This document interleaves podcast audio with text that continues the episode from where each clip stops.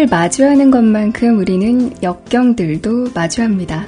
그중 가볍게 넘겨버릴 만큼 작은 역경도 있고 다시 일어설 수 없을 만큼 큰 역경들도 있습니다.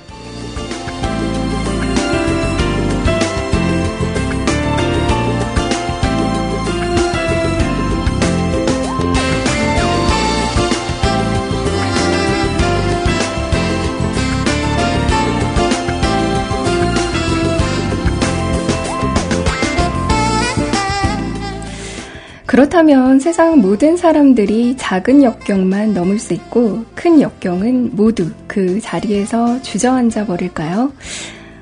아무래도 아니겠죠. 세상에는 역경을 딛고 가장 높은 자리까지 오른 사람들이 정말 많습니다. 대처하는 방법은 저마다 달랐지만 그들은 분명히 역경을 뛰어넘었고 역경 넘어 마주한 현실은 달콤하기만 했습니다. 여러분들 지금 힘드세요? 그럼 지금부터 여러분들만의 방식으로 역경을 뛰어넘어 보세요. 눈 질끈 감고 조금만 참으면 그 너머 달콤한 인생은 여러분들의 것이 됩니다.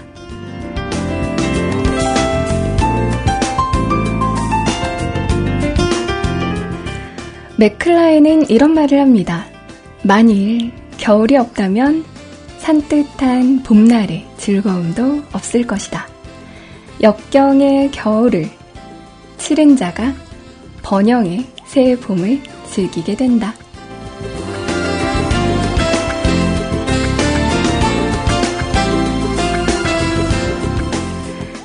오랜만에 평일 밤 정규 방송으로 찾아뵙습니다.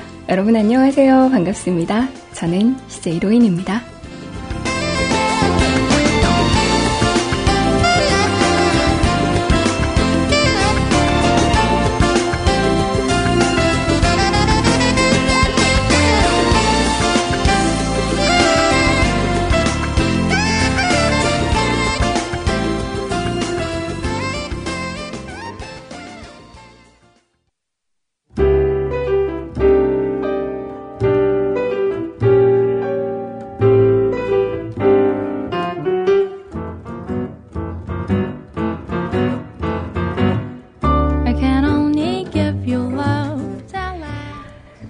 여러분 안녕하세요. 반갑습니다. 다시 한번 인사드릴게요. 24시간 무한중독 뮤클 게스트의 CJ로엔 야밤에 인사드립니다.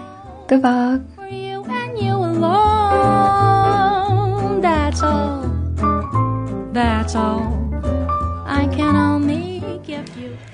오늘은 2015년 7월 7일입니다. 음력으로 하면 7월 칠성날은 왜 그런 거 있죠. 어, 누구와 누가 만난다는 그날 아닌가요? 네, 안타깝게도 오늘은 음력이 아니라서 음, 그냥 7월 7일입니다. 7땡이네요. Would give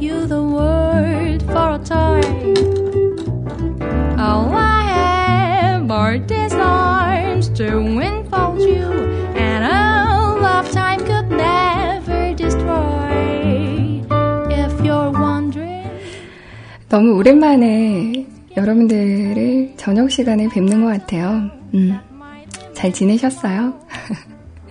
내가 그립진 않으셨나요?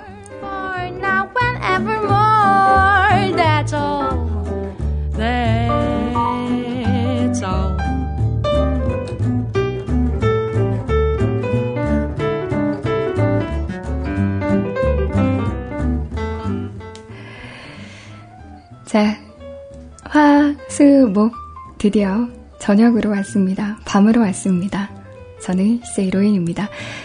어떻게 잘 지내셨어요? 음, 역시나 주말에 오전에 함께하는 것보다 밤에 여러분들을 뵙는 게 훨씬 더 좋네요. 오늘도 12시까지 여러분들과 함께하겠습니다. 저는 세이로인입니다.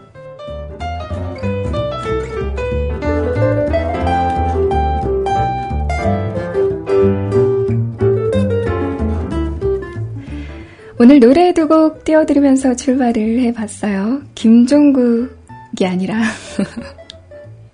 죄송합니다. 태희의 노래였어요. 눈이 하는 말 함께 하셨고요. 슬리피와 송지은이 함께 부르는 쿨밤 함께 하셨습니다. 사실요, 제가 오늘 음주를 좀 했어요. 어떻게 목소리가 좀 촉촉 하시나요?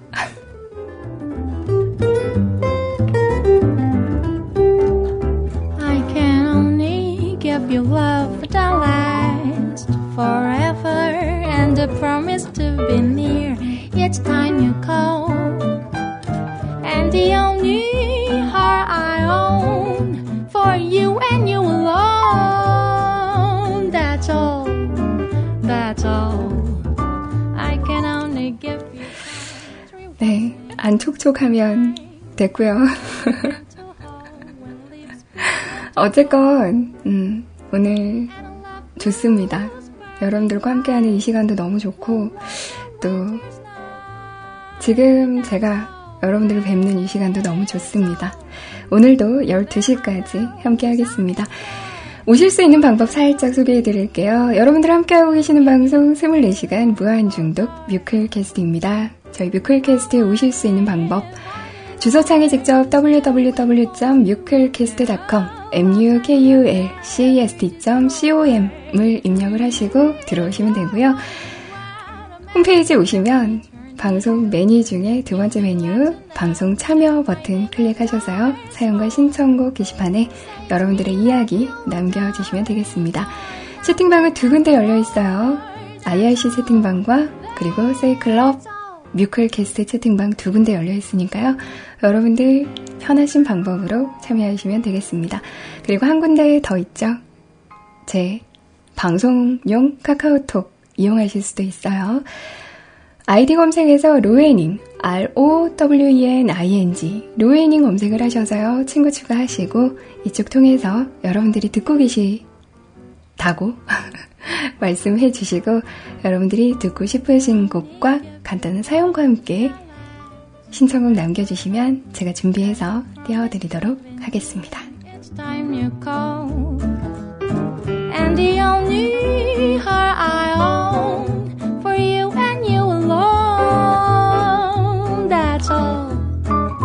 That's all. I can only give you country walks springtime in a hand. 노래 하나 들을게요. 써니 일이 부릅니다. Goodbye to Romance. It's time for goodbye 나의 로맨스야 goodbye 바로 어제처럼 느껴지는 그 네, 써니일의 노래 함께 하셨습니다. Goodbye to Romance 들으셨고요. 글쎄요, 지금 이 순간이랑은 노래만은 살짝 어울리진 않지만 사실 어 그러니까 평소대로라면 이런 일은 거의 없죠. 왜냐면 이제 제가 준비하는 코너와 제가 준비하는 그런 방송 그런 순서대로 이어 어, 지는 거니까요. 근데 오늘은 어떤 분이 저에게 좀 부탁을 좀 하셨어요. 이제 사랑하는 연인에게 프로포즈를 좀 하고 싶다고. 그래서 제가 그 프로포즈를 오늘은 좀 도와드리려고 합니다. 그래서 오늘의 코너는 뭐 조금 있다가 함께 하긴 하겠지만 일단 첫 번째 코너로 음, 그대에게 드리는 프로포즈로 코너를 일단 임시 코너를 함께 하도록 하겠습니다. 일단 조용한 음악 좀 깔아볼까요?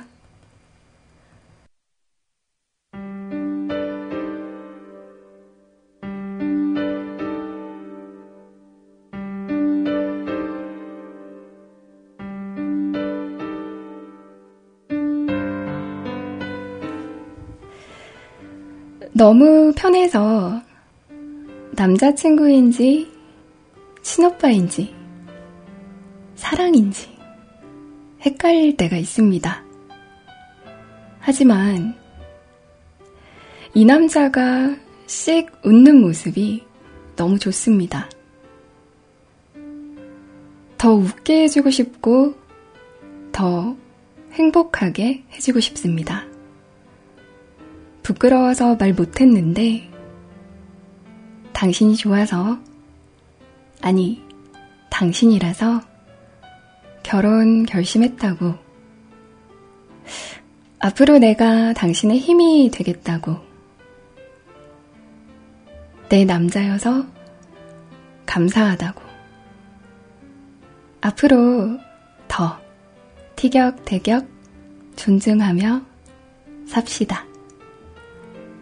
사랑, 조, 조, 사랑합니다.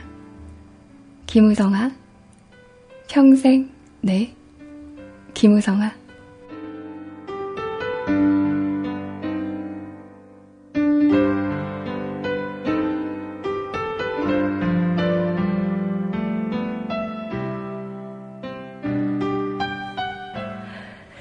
이분이 저, 저한테 그러셨어요. 기다리다가 지쳐서 더 사랑해서 프로포즈를 먼저 한다고? 사랑하고 평생 함께 하자고요. 듣고 계시나요? 김우성님?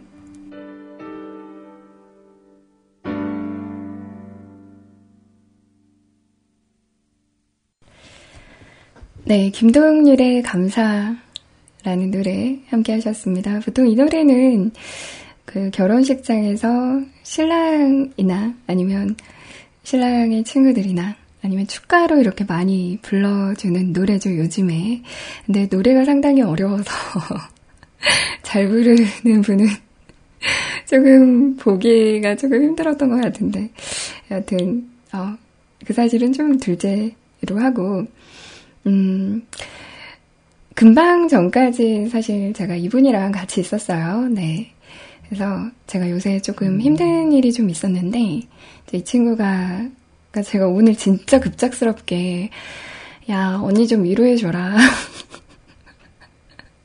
언니 좀 마음이 아프다. 라고 이야기를 했더니 아이 또 더썩 무네요. 이 친구가. 그래서 이제 같이 어, 족발에 자몽의 소주를 제가 오늘 드디어 먹어봤습니다. 자몽의 소주를 한잔하면서 이런저런 이야기를 하면서 제가 오히려 위로를 많이 받았어요. 근데, 음, 생각을 해보면 제 주변에 있으신 분들이 참, 어, 격하게 저를 좀 많이 아껴주세요. 그래서 뭔가 이렇게 내가 힘들다라고 이렇게 말을 하는 경우는 많이 없어요, 사실. 제가 티내는 거를 별로 안 좋아해서.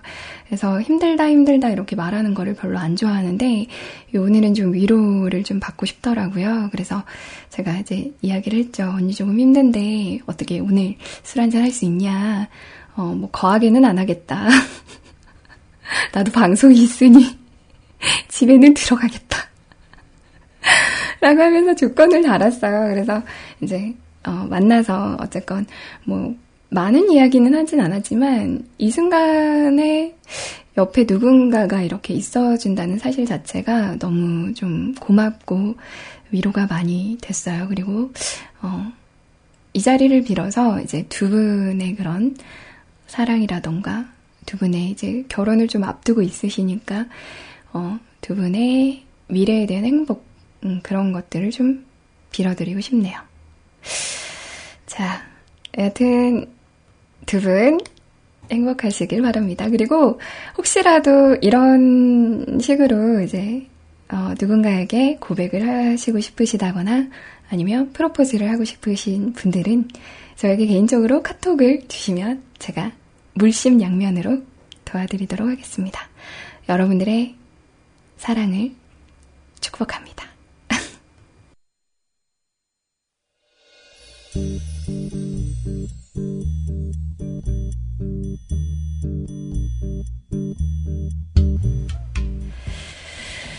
오늘은 화요일이었죠. 화요일 하루 어떻게 잘 보내셨어요? 음, 저는 요새 회사에서 좀 일이 좀 많아요.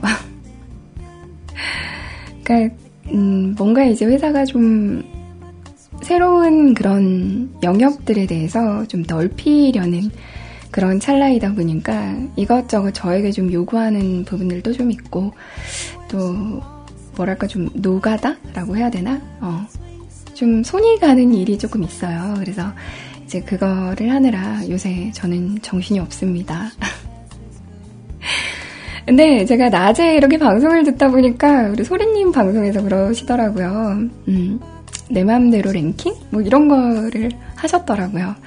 그래서 뭔가 이렇게 상사로서의 그런 그 상사로 그러니까 별로인 그런 자키를 이렇게 좀 랭크를 매겼는데 그 중에 첫 번째가 저더라고요. 누구야? 연 모모님이셨던 것 같은데 누구야?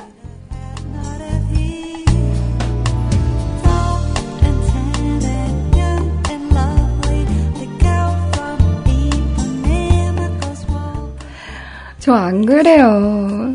아, 진짜 너무하시네. 제가 그 말단 대리 나부랭이긴 하지만 저 진짜 막 제가 만약에 부하 직원이 생기면 전 제가 먼저 퇴근할 거예요. 안녕, 나 먼저 퇴근해. 이따가 퇴근 잘해. 이러면서 이렇게 퇴근할 거예요. 그리고 저는 절대 그 5시와 6시 사이에는 일을 주지는 않을 겁니다. 되게 아껴줄 자신 있는데. 근데 왜 그런 결과가 나왔을까요? 저 사실 뭐 워커홀릭이나 이런 거 진짜 아니거든요.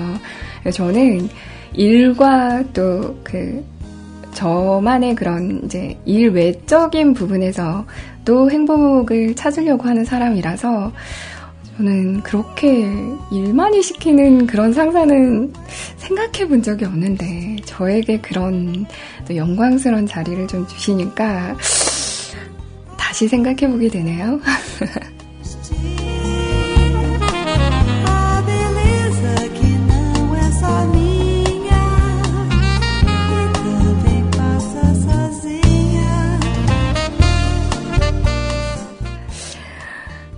잠깐만 제가 잘 안 보여가지고 뭐라고요? 5시 59분에 내일 아침까지 내 책상에 올려놔 하고 나 퇴근할게 라고 윤세롱님 엎드려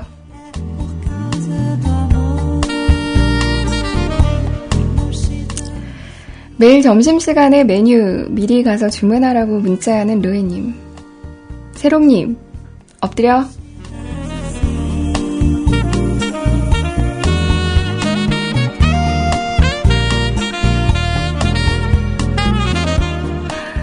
안 그렇거든요. 왜 그러세요? 그러지 마십시다. 저 완전 부하 직원한테 잘할 거예요. 근데 나에게 과연 부하 직원이 세, 생길까?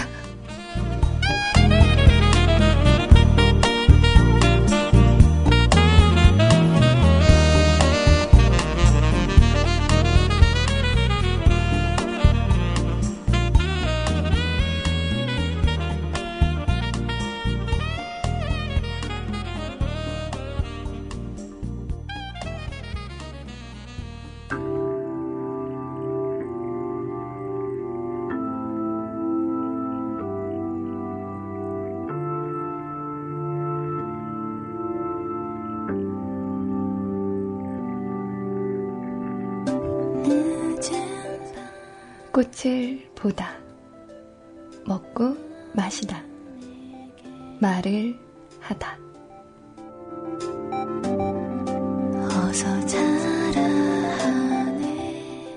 어느 날 문득 궁금한 것들이 있습니다.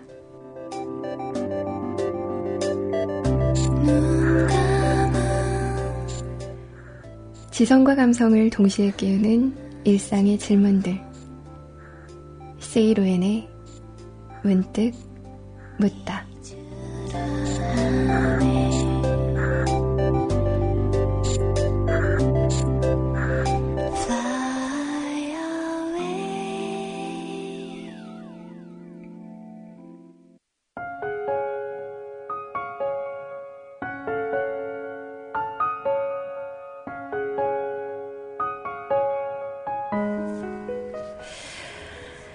오늘은 화요일이죠. 화요일에 제가 준비한 코너는 지성과 감성을 동시에 깨우는 일상의 질문들. 문득 묻다입니다.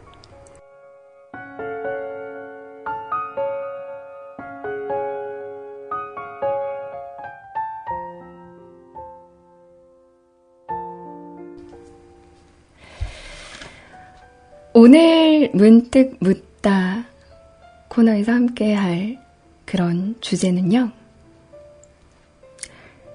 외롭고 우울하면 왜 더 많이 먹을까?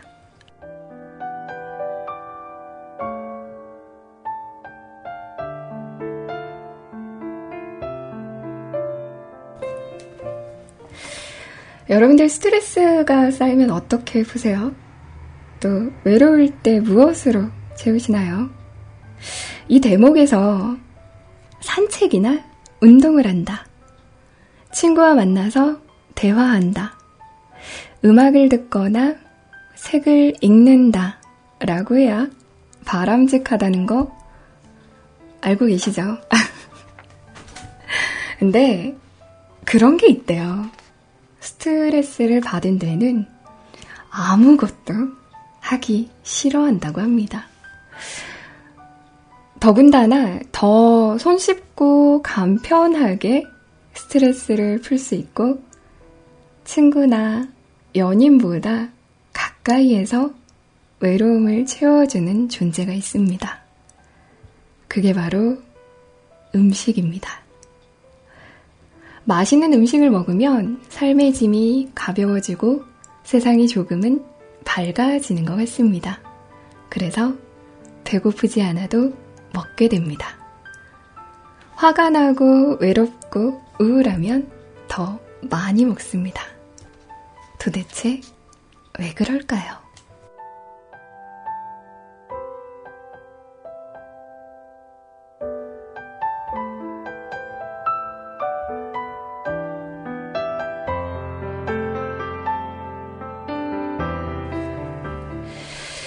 우리는 엄마의 품에 안겨 모유를 먹거나 분유나 우유를 먹으며 자랐습니다. 물론 우유에 들어있는 트립토판이란 성분이 편안하고 나른하게 만드는 세로토닌의 재료가 되도록 화학작용을 한 덕분이기도 합니다. 하지만 먹는 동안 엄마의 품에 안겨 있는 과정을 수백 번, 수천 번 반복하면서 음식을 만족감, 편안함, 안정감과 연결해서 인식하게 됐습니다. 그러니 화가 나고 외롭고 우울할 때 음식을 찾는 심리는 어떻게든 심리적 안정을 찾고 싶은 갈구일 것입니다. 근데 그럴 때 먹고 싶은 게 뭐 두부나 콩, 뭐 데친 브로콜리나 양배추 또는 삶은 생선 같은 진짜 몸에 좋은 음식이라면 얼마나 좋을까요? 근데 유감스럽게도 스트레스를 받을 때 입에 땡기는 게 설탕이나 지방, 탄수화물이 잔뜩 들어간 과자나 파이, 케이크, 피자, 사탕 등등등. 뭐 카라멜 마키아또 뭐 이런 거. 이런 음식일 때가 많죠. 음. 그럴 만한 이유가 있다고 합니다. 스트레스를 받으면 우리 몸의 부신피질에서는 스트레스를 무디게 하기 위해 코르티솔을 생산하고 코르티솔은 신경펩티드라는 화학 물질을 분비하도록 만듭니다. 문제는 이 신경펩티드가 탄수화물을 갈망하게 만든다는 거죠. 어, 그래서 신경펩티드가 원하는 대로 탄수화물을 섭취하면 앞서 말한 것처럼 엄마 품에 안겨 우유를 먹을 때와 비슷한 기분을 느낄 수 있게 세로토닌의 생산을 증가시키고요. 그러니 어떻게 설탕과 지방, 탄수화물이 잔뜩 들어간 음식을 먹을 수, 아, 먹지 않을 수 있을까요? 음식은 사랑인데 말이죠. 근데, 음, 이 대목에서 이런 분들도 계실 것 같아요.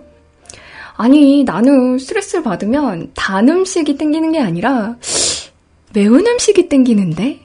라고 하시는 분들도 계시겠죠?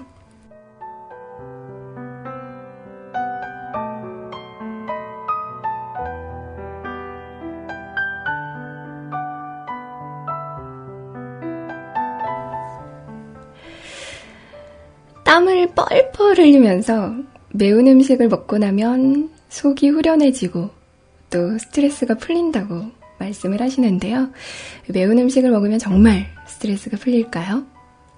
일단 매운맛은 맛이 아니라는 거 여러분들 알고 계시죠? 인간의 기본 미각은 단맛과 신맛, 그리고 짠맛, 쓴맛, 이렇게 네 가지고 여기에 매운맛은 들어가 있지 않습니다. 매운맛은 미각이 아니라 통각이라는 것. 뭐, 상식적으로 여러분들은 다 알고 계시죠? 음, 알고 계실 거라고 믿습니다.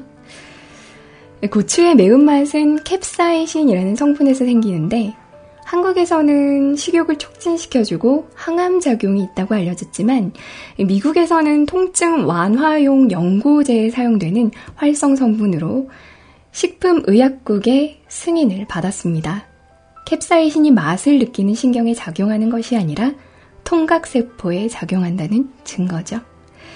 매운 음식을 먹어 캡사이신이 통각세포와 접촉을 하면 그 신호가 척수를 거쳐 대뇌로 전달이 되고 그, 그 결과로 맵다는 통증을 느낍니다. 입안이 붉어지고 화끈거리는 증세로 이어지고 심한 경우 귀와 머리까지 아프다고 하는데요. 그러면 응급처치를 하기 위해 대뇌에서 엔돌핀을 분비합니다. 엔돌핀은 코르티솔과 같은 항스트레스 호르몬으로 행복함을 느끼게 해주죠. 스트레스를 받거나 외롭고 우울할 때 단 음식이나 매운 음식을 먹으면 풀리고 기분이 또 좋아지는 건 사실인데 문제는 중독이라고 해요. 정제된 탄수화물을 섭취하는데 길들여지면 다른 스트레스 없이도 혈당이 떨어지면 스트레스를 받는다고 해요. 그러면 어떻게 되겠어요, 여러분들? 스트레스를 받으면 어, 단 음식이 땡기고, 음, 악순환이 반복이 되고, 그 결과 세계, 세계 보건기구가 규정한 질병에 걸립니다. 그 질병은 바로 비만입니다.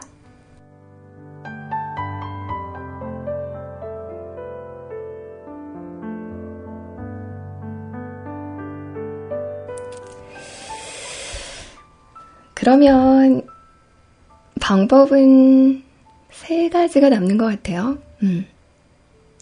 스트레스의 원인을 찾아 제거하는 것. 그리고 몸과 정신은 하나니 정신을 단련시켜 몸을 건강하게 만드는 것. 혹은 규칙적인 운동으로 몸을 단련시켜 스트레스에도 강한 정신으로 만드는 것. 근데 문제는 스트레스를 받은 내가 아무것도 하기 싫어한다는 것이겠죠? 우리는 아무래도 이거부터 이겨내야 될 것 같습니다. 아무것도 하기 싫어하는 거. 귀차니즘부터 이겨내야 될 것 같아요.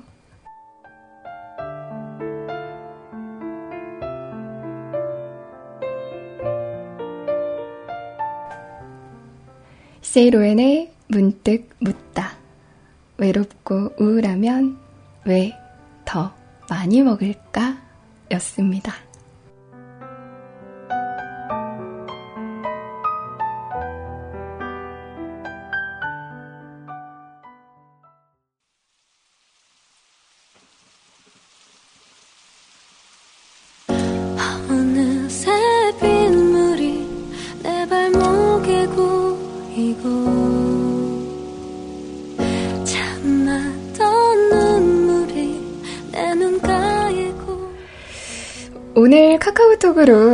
우리 깡통님께서 저에게 첫 경운기 운전 인증샷이라고 보내시면서 이 노래를 신청곡으로 남겨주셨어요. 비 오는 날에 어울리는 노래 부탁드립니다. 라고 에픽하이 우산 신청하셨습니다. 깡통님, 듣고 계시나요? 오랜만에 입은 콧 주머니 속에 반지 손틈새 스며드는 메모리 며칠 만에 나서 보는 밤의 솔 고인 빗물은 작은 거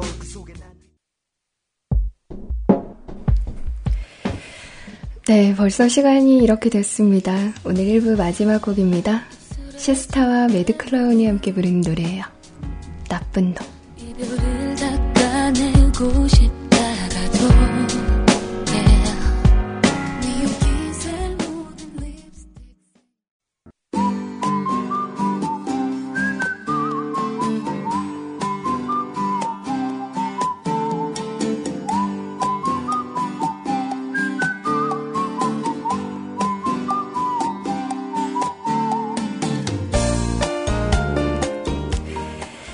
태풍이 장마 전선을 밀어올려 약 일주일 만에 다시 장맛비가 내리고 있습니다. 내일도 곳곳에 장맛비가 이어지겠는데요.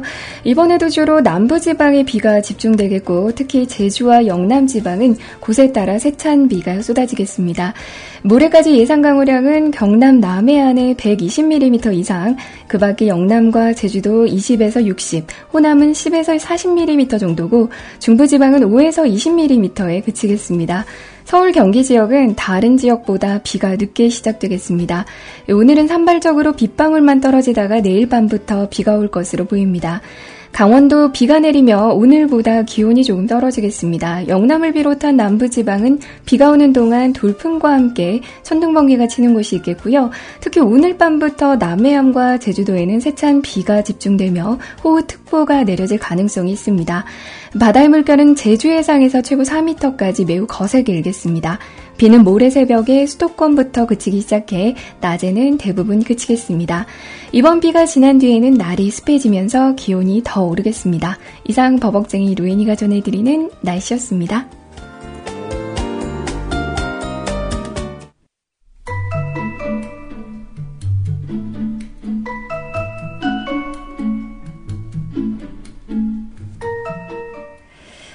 네, 2부 첫 곡으로 함께 하셨습니다. 자이온티의 노래였죠. 뻔한 멜로디. 함께 들으셨고요. 지금부터는 여러분들의 이야기와 함께하는 시간 가지도록 하겠습니다.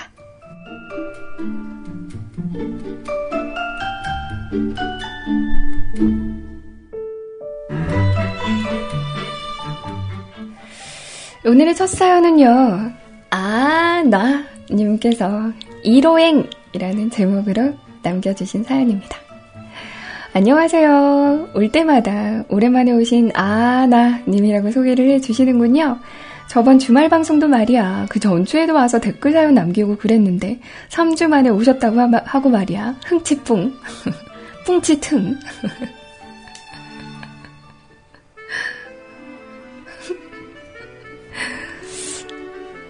그래요. 우리 사이에 우리 마음의 거리는 이만큼인가 봐요, 아나님. 막 전주에 왔는데 막 3주 만에 막 본 것 같고 막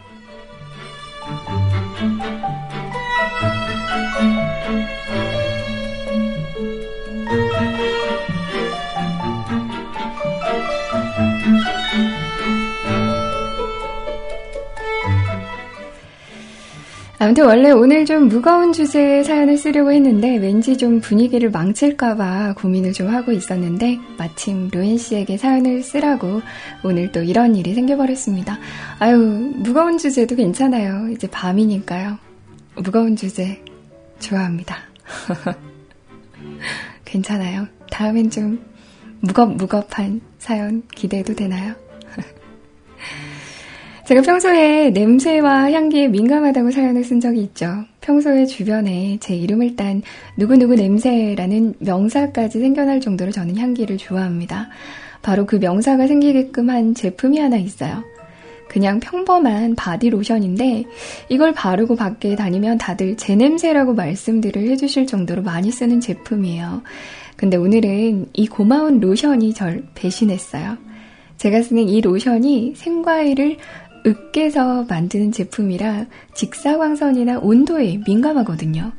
여름에는 보통 냉장고에 보관하고 쓰지만 이게 또 일상을 바쁘게 살다 보면 그렇게 잘 관리하고 쓰기가 힘들어집니다. 짧게 요약하자면 지금 같은 날씨에 밖에 그냥 두고 쓰면 결국은 상한다는 말이죠. 아무튼 저는 결국 이 상한 바디로션을 오늘 아침에 온몸에 바르고 출근했습니다.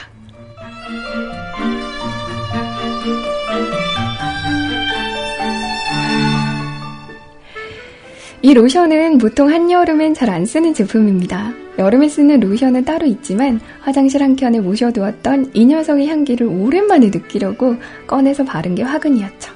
처음에 바를 때는 전혀 몰랐어요. 요즘 사무실에 에어컨 때문에 살짝 코감기가 걸려서 그런 건지, 오랜만에 발라서 그런 건지, 아니, 그냥 이 바나나 향기가 반갑게 느껴졌을 뿐이었죠. 근데, 출근 준비를 하고 옷을 입는데, 어디서 이상한 쉰 냄새가 나는 겁니다.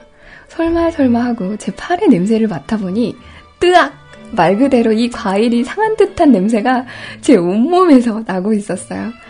혹시 바나나 식초 냄새를 아시는 분이 계실지 모르겠는데 아무튼 이 뭔가 야릇한 시큼한 바나나의 냄새가 이미 제 몸을 지배해 버렸습니다. 시계를 보니 이미 출발해야 하는 시간입니다.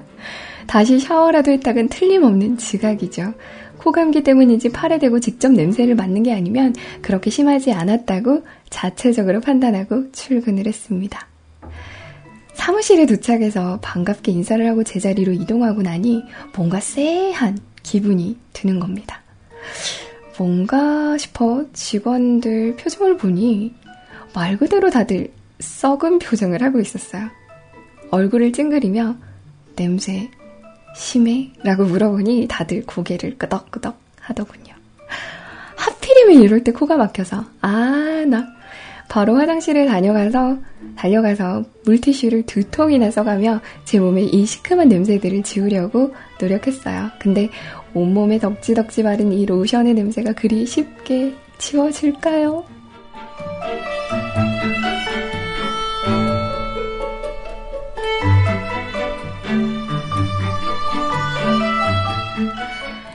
시계를 보니 아침 회의에 참석할 시간입니다. 최대한 보이는 것이라도 물티슈로 박박 문지르고 여직원에게 향수를 흘려 향수까지 칙칙 뿌리고 회의에 참석합니다. 땀도 뻘뻘 난 상태로 말이죠.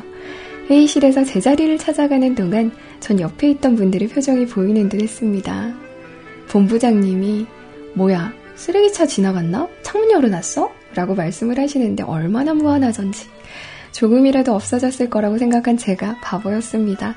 하필이면 급하게 빌려 쓴 향수가 과일향이었어요.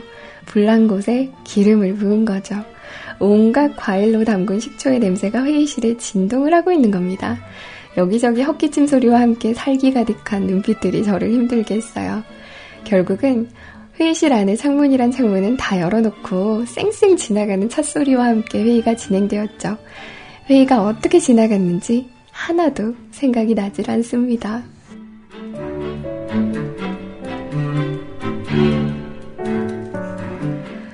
회의가 끝나는 대로 가까운 목욕탕이나 찜질방을 가서 다시 샤워라도 하고 와야겠다 마음을 먹었는데 생각해보니 회의 끝나고 바로 미팅이 있는 거죠. 급하게 미팅 시간을 점심 이후로 조정을 하고 회의가 끝나자마자 회사를 빠져나왔습니다. 온갖 또 눈치가 보였어요. 엘베를 기다리면서도 옆에 있던 분들의 표정을 보니 코를 찡긋하며 여기저기 기웃거리며 이 냄새의 진원지를 찾는 눈빛에 저는 그냥 비상계단을 이용해 10층을 넘게 내려왔습니다. 찜질방을 찾아서 아주 빡빡 씻어내고 나와서 옷을 입는데 아뿔싸 옷에 로션들의 냄새가 여기저기 배어있는 거죠. 시간을 보니 점심시간까지 시간이 좀 남았는데 차가 막힐 시간이 없다. 도저히 집에 다녀오는 건 불가능합니다. 그냥 백화점에 달려가서 바지와 셔츠만 싼 걸로 다 구매를 하고 재출근을 했죠. 다행히 자켓에는 냄새가 묻지 않아서 저 둘만 새로 사서 입고 왔습니다. 혹시 몰라 향수까지 사와서 뿌리고 그 시큼한 옷가지들을 트렁크에 던져버렸어요. 다시 출근을 하자마자 사무실에 들어가 직원들에게 검사를 받고 다행히도 이제 그 바나나 식초 냄새는 나지를 않는다고 하더라고요. 다행인지 불행인지 코가 막혀 있는 저는 온 직원들이 맡은 그 냄새를 정작 저는 많이 못 느꼈다는 게 죄송스럽기도 하고 그랬지만 참 뜻하지 않게 여러분들에게 폐를 끼친 날이에요. 흑흑.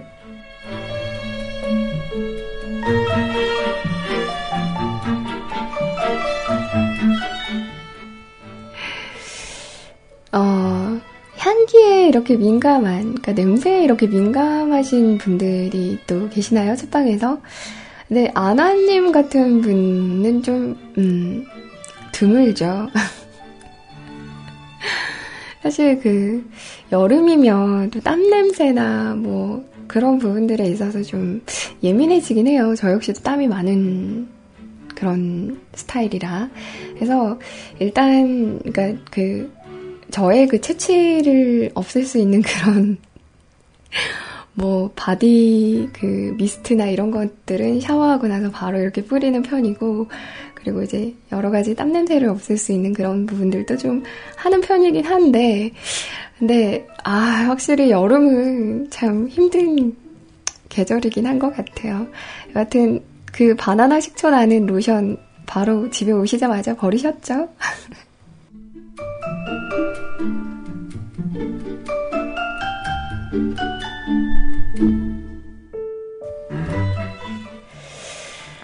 일부 방송 잘 들었습니다. 문득 묻다를 듣다 보니 요즘 한창 고민에 빠져있는 주제에 대해 조만간 사연을 써도 좋을 것 같네요.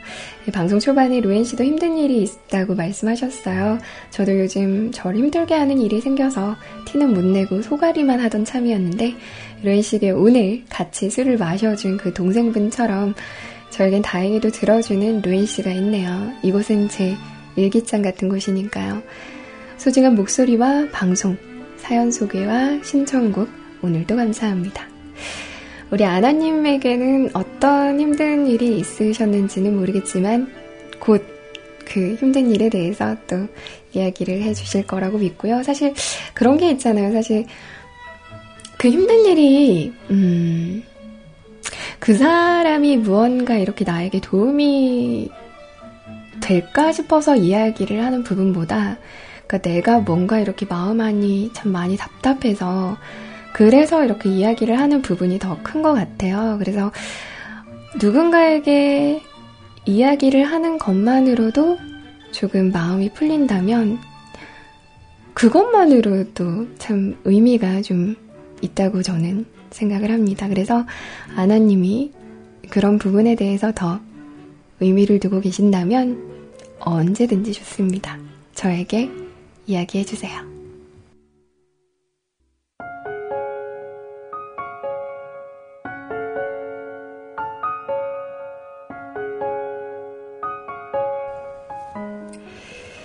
아나님의 신청곡 함께 하셨습니다. 유조의 노래였어요. 내가 말했잖아.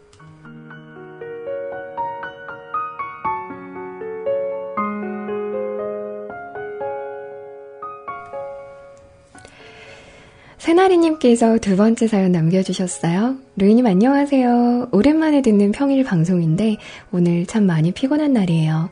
몇 주 동안 일이 많고 잠도 부족하다 싶더니만 입술이 다 까져서 피가 나더니 까맣게 딱지가 않고 목은 또 부어서 목소리를 크게 내기가 힘들어졌어요.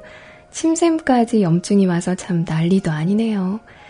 그래서 요즘은 일할 때 말고는 말하는 걸 자제하고 있는데 사실 혼자 사니까 누가 있는 것도 아니니까 집에서는 그렇게 말을 할 일이 없는데 회사에서도 그렇게 말을 많이 하는 편은 아니고 제 일이 말을 하는 것이다 보니 일 외적으로는 제가 원래 심하게 말이 없는 편은 아닌데 말하는 걸 업으로 하다 보니 일 끝나고는 더 말을 안 하게 되더라고요. 말을 계속 하다 보니 목이 너무 아픈 거예요. 목소리를 크게 내서 아픈 게 아니라 계속 말을 하다 보면 아파오는 거, 그거예요. 약 먹고 주사 맞고 쉬어도 그때뿐이고 일하면 다시 제자리. 루에님도 건강 잘 챙기시고 더위에 몸보신도 꼭 하세요. 그럼 오늘도 질방하시고 숙면하세요.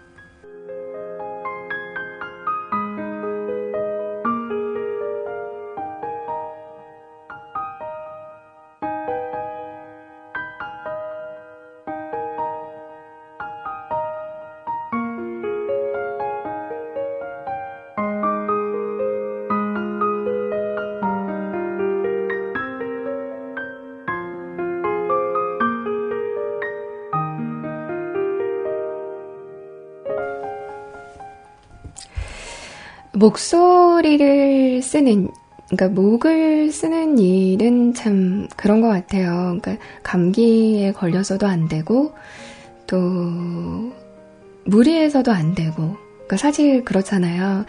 몸이 좀 힘들고 좀 아프고 그러면은 목소리 자체가 좀 잘 안 나오지 않나요, 여러분들도? 그러니까 뭔가 이렇게 의식적으로 그런 게 아니라 그냥 몸 자체가 피곤하고 몸이 아프면 목소리가 굉장히 잘 안 나오는 그런 상태가 되지 않던가요?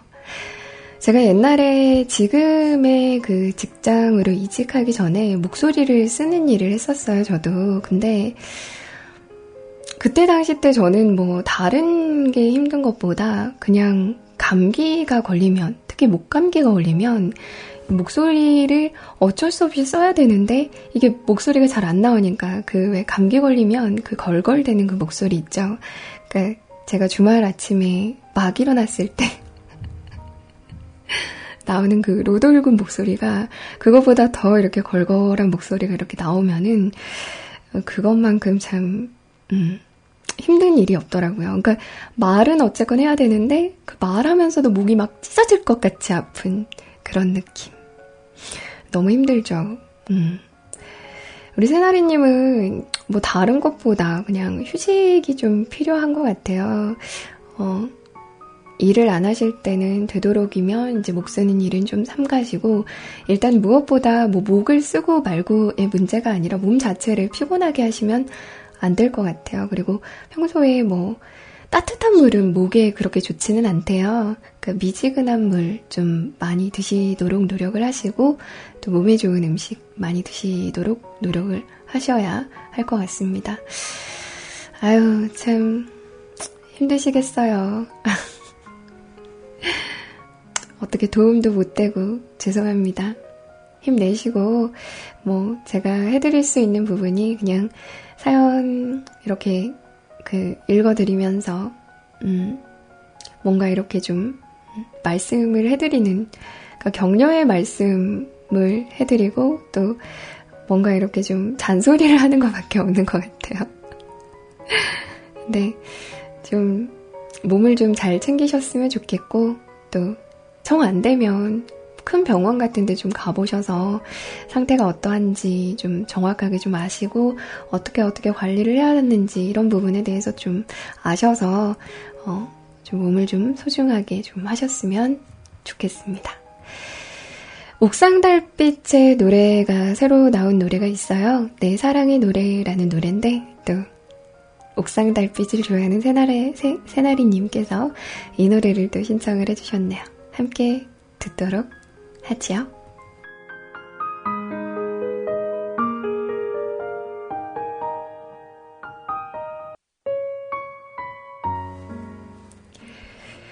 옥상 달빛의 목소리로 함께 하셨습니다. 네, 사랑의 노래. 어떠신가요?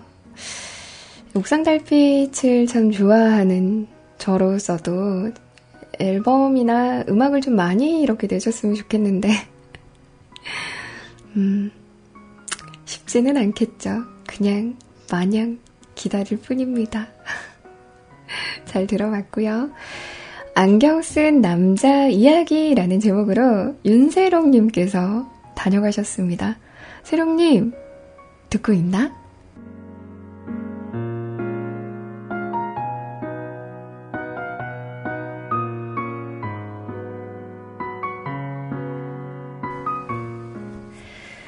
로이님 어닝 평일 밤 방송이 적응 안 되는 윤세록이에요. 어, 뭐지? 뭔 방송? 에라이? 하고 있었네요. 1억이입니까? 내가 7월 7일 화요일부터 방송한다고 했어, 안 했어? 말해봐요. 했어, 안 했어?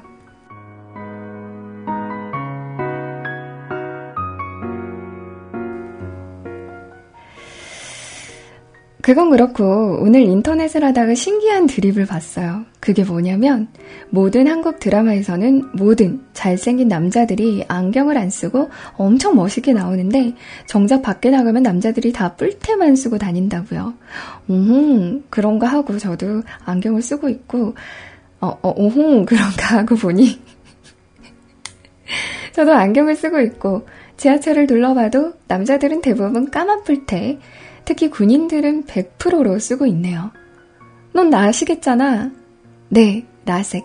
사실 저는 그래도 안경을 쓰고 다니거든요. 도스는 없는데 청광 차단 렌즈라고 쓰나 안 쓰나 시력에 큰 차이는 없지만 그거 쓰고 모니터 보면 눈이 엄청 편한 뭐 그런 게 있어요. 적응되고 그 안경이 없으면 일을 못할 정도로요. 안경을 안 쓰더라도 모니터 오래 보시는데 눈이 침침하고 뻑뻑하신 분들한테는 강추하고 싶은 그런 느낌으로 말하죠. 그래서 그걸 꼭 놓고 다니지 않으려고 그냥 쓰고 다니거든요. 어차피 쓴다고 안 보이는 것도 아니니까. 음. 그러다가 오늘 인터넷에서 그 드립을 보고 난 이후에 저는 오늘 안경을 벗고 퇴근을 했습니다. 그래도 별 느낌 없는데요. 안경 쓴 남자 별론가요? 그냥 패션의 완성은 얼굴이고 안경은 그저 거들 뿐인 건, 건가요? 그냥 궁금해서요. 그럼 이만.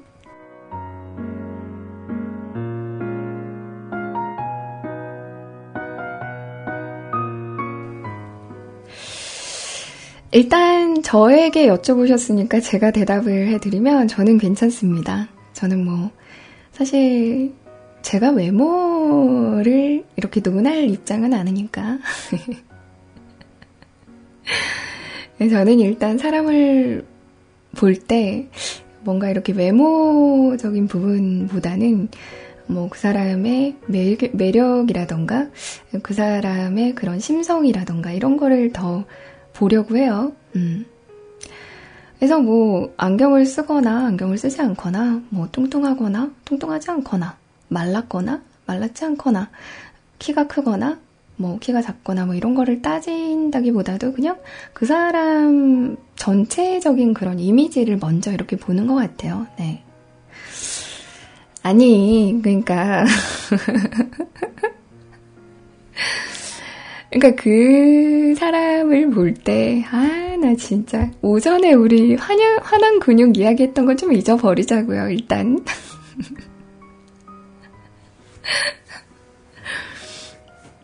근데 그렇지 않아요? 그러니까 뭔가 이렇게 사람을 볼 때, 어, 이 사람은 못생겼으니까 안 봐. 이렇게 하시는 분들은 없으시잖아요. 그죠? 음. 어쨌건. 그러니까 그런 거는 딱히 이렇게 그 사람에 대해서 뭔가 이렇게 판단하거나 하는 그런 주체가 되지는 못하는 것 같고요. 음.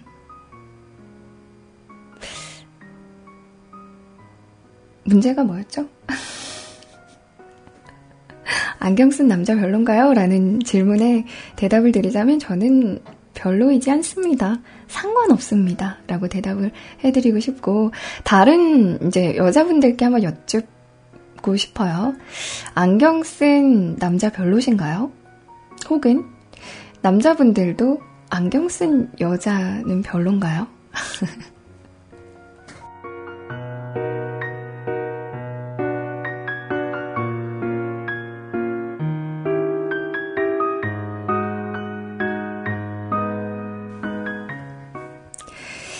여자 중에 상여자 우리 CJ 희원님은 오히려 안경 잘 어울리면 좋던데? 음.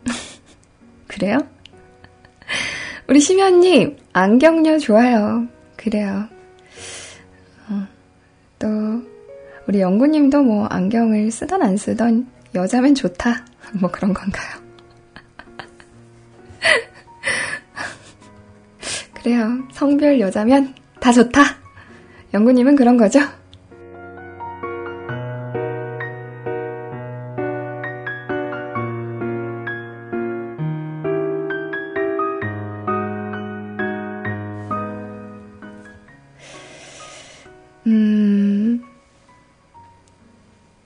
우리 소리님께서 그러시네요. 뽀뽀할 때 조금 불편하긴 함. 뭐, 뭐, 뭐가 불편한 거죠?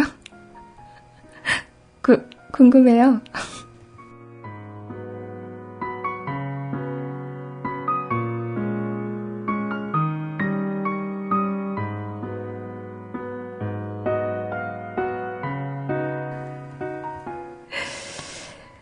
자, 아무튼 뭐, 안경이 그렇게 크게 그 사람을 판단하는 건 아닌 걸로, 이렇게, 어, 결론을 내고 싶습니다. 왜냐면, 저도 집에서 안경을 쓰니까요. 자, 그걸로 결론 냅시다. 탕탕탕!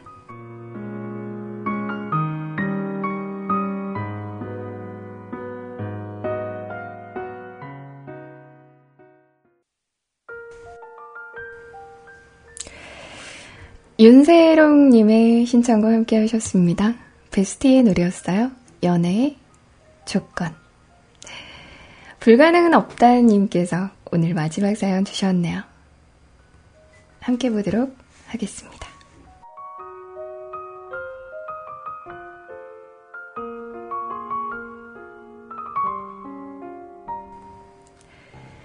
오늘도 우리에게 낙원의 음악을 들러, 들려주러 오신 로에님 반갑습니다. 비가 많이 와야 할 텐데 비가 오다가 많은 것 같네요. 이러다가 물이 모자라서 타버릴 것만 같아요. 그러게요. 비가 조금 많이 와야 되는데, 음, 걱정입니다.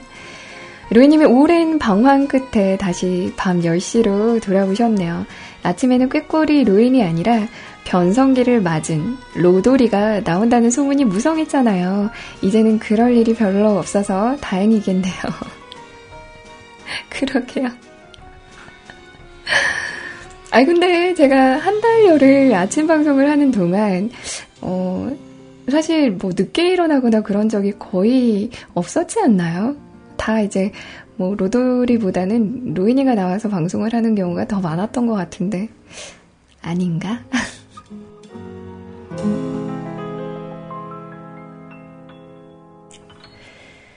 다른 동네 이야기를 들어보면 한 주에 2일이나 3일 정도 방송하시는 분들이 많더라고요.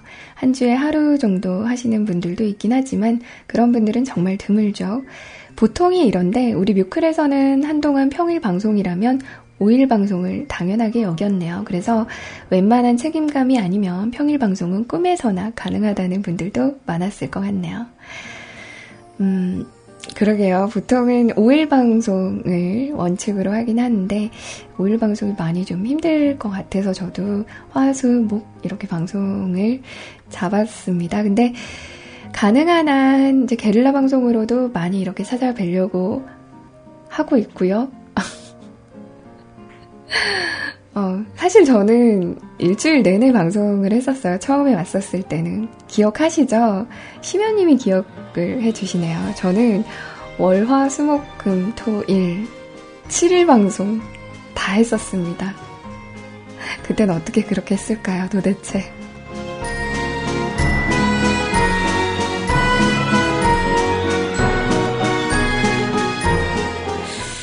게다가 제가 기억하기로는, 음, 빠지면 안 된다. 어, 는 그런 그 규칙이 있었어요.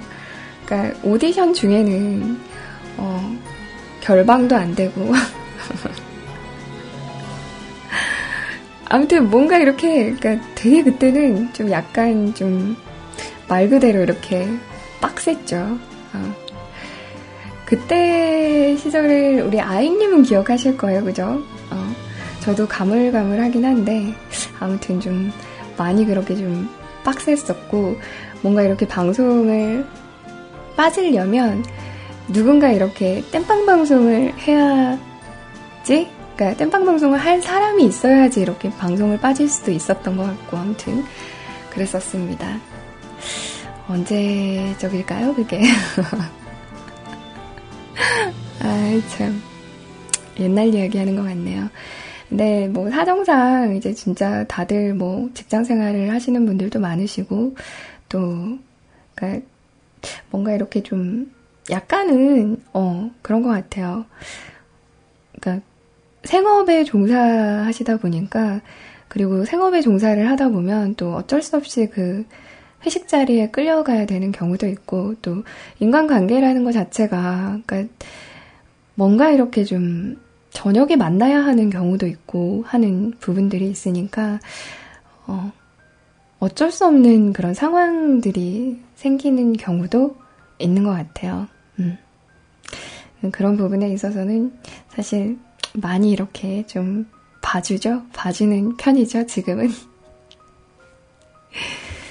어떻게 7일 방송을 다 했는지 어, 모르겠습니다.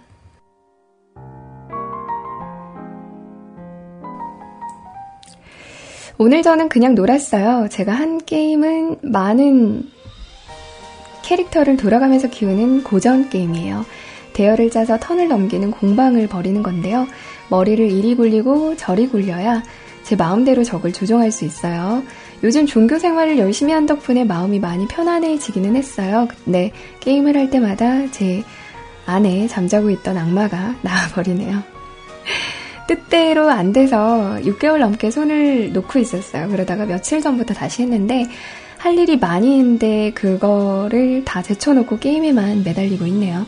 오늘 밖에 잠깐 나갔다 온 거 말고는 거기 거의 여기에만 매달렸어요.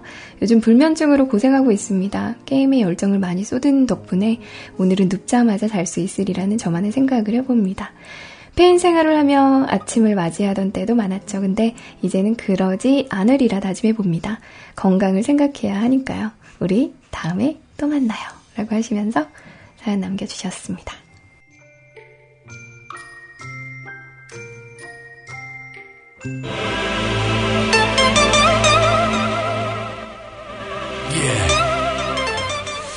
오늘 어, 신청곡으로 마지막 곡이 될 것 같네요. 우리 불가능은 없다님께서 신청을 해주신 노래예요. 처진 달팽이의 방구석 날라리 함께 하시고요.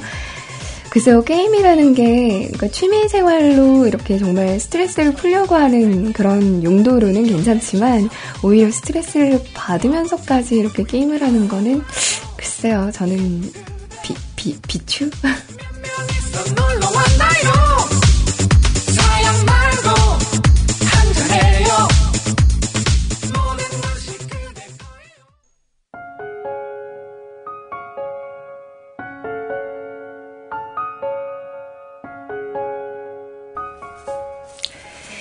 처진 달팽이의 노래 함께 하셨습니다. 압구정 날라리 들으셨고요. 이걸로써 오늘 여러분들이 저에게 주신 그런 사연들은 다 소개를 해 드린 것 같네요. 어, 시간이 11시 50분이에요. 이제 제 마감선, 네, 남겨주신 댓글 확인하고 저는 우리 시원님께 방송 넘겨드려도 될 것 같네요.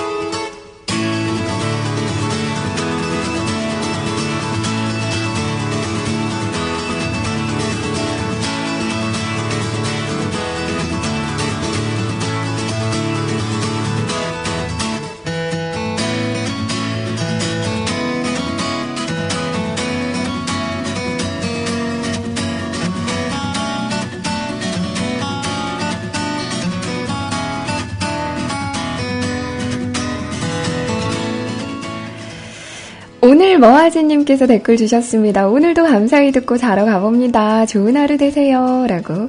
오늘 머하지님, 음, 주무시나? 잘 주무시고요. 좋은 꿈 꾸세요. 잘 자요. 아하나님께서 사연 말미에 들어주는 것에 의미를 주는 게 맞다면 털어놓으시라고 말씀을 해주셔서 얼마나 다행인지 몰라요. 같은 뜻으로 상통하는 말씀들을 해주셨습니다. 웃기고 활발한 버벅대는 로인 씨도 좋지만 약간은 안 어울리게 조신하고 차분한 목소리 로인 씨도 언제나 반갑습니다. 오늘은 푹 쉬세요. 으퉁합니다. 음? 으퉁? 뭐, 뭐죠?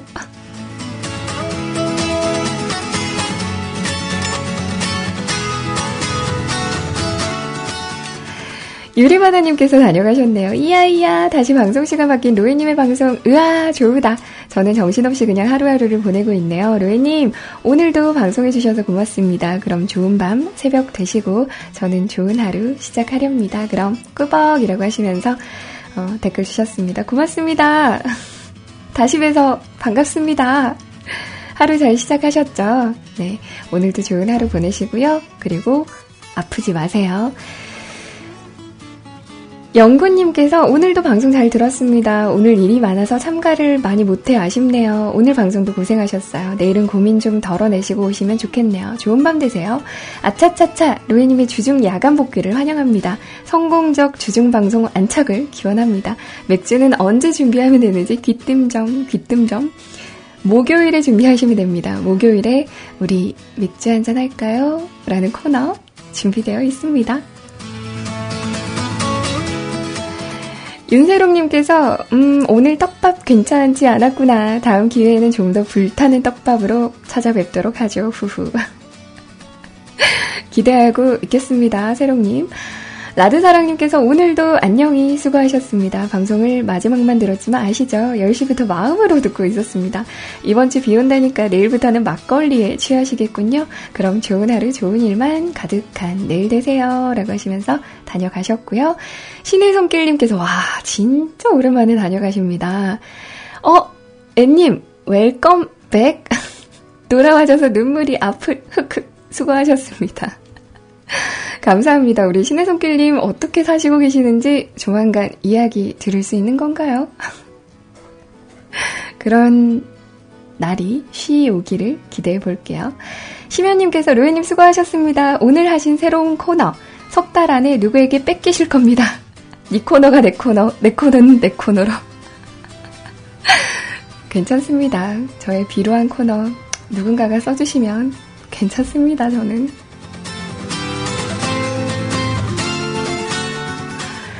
그리고 카톡으로 에이미님께서 내가 좋아하는 언니가 힘들어해요. 우리 언니 곁에 못 믿어온 동생 있다고, 어, 있어줘서 고맙다고, 사랑한다고 평생 찐떡지게 옆에 있겠다고.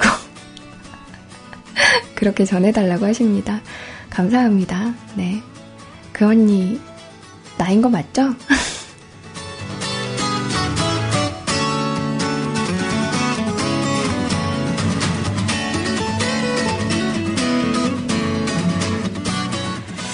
네, 한 분 한 분 다 이렇게 성함을, 닉네임을 불러드리진 못하지만 오늘 함께 해주셔서 너무너무 감사합니다.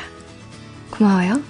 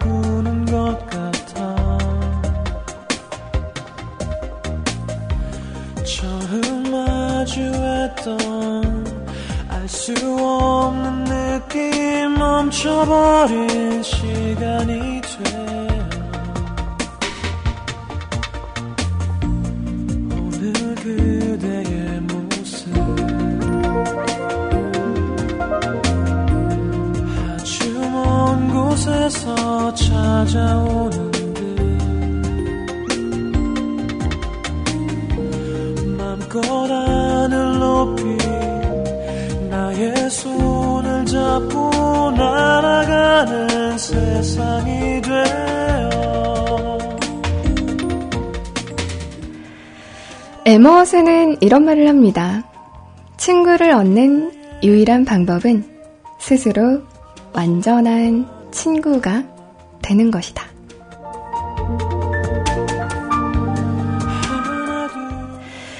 우리는 사실 친구를 만들 때 그런 마음이 좀 있잖아요. 아, 이 친구가 나한테 참 좋은 친구가, 어, 정말 괜찮은 친구가 되어줬으면 좋겠다라고 바라는 경우가 더 많잖아요. 근데 친구를 얻는 유일한 방법은 내가 그 사람에게 그런 친구가 되어주는 것이라고 합니다. 여러분들은 어떻게 생각하시나요? 내가 누군가에게 그런 친구가 될 수 있는 그런 사람이 준비된 사람이 되어 계시나요?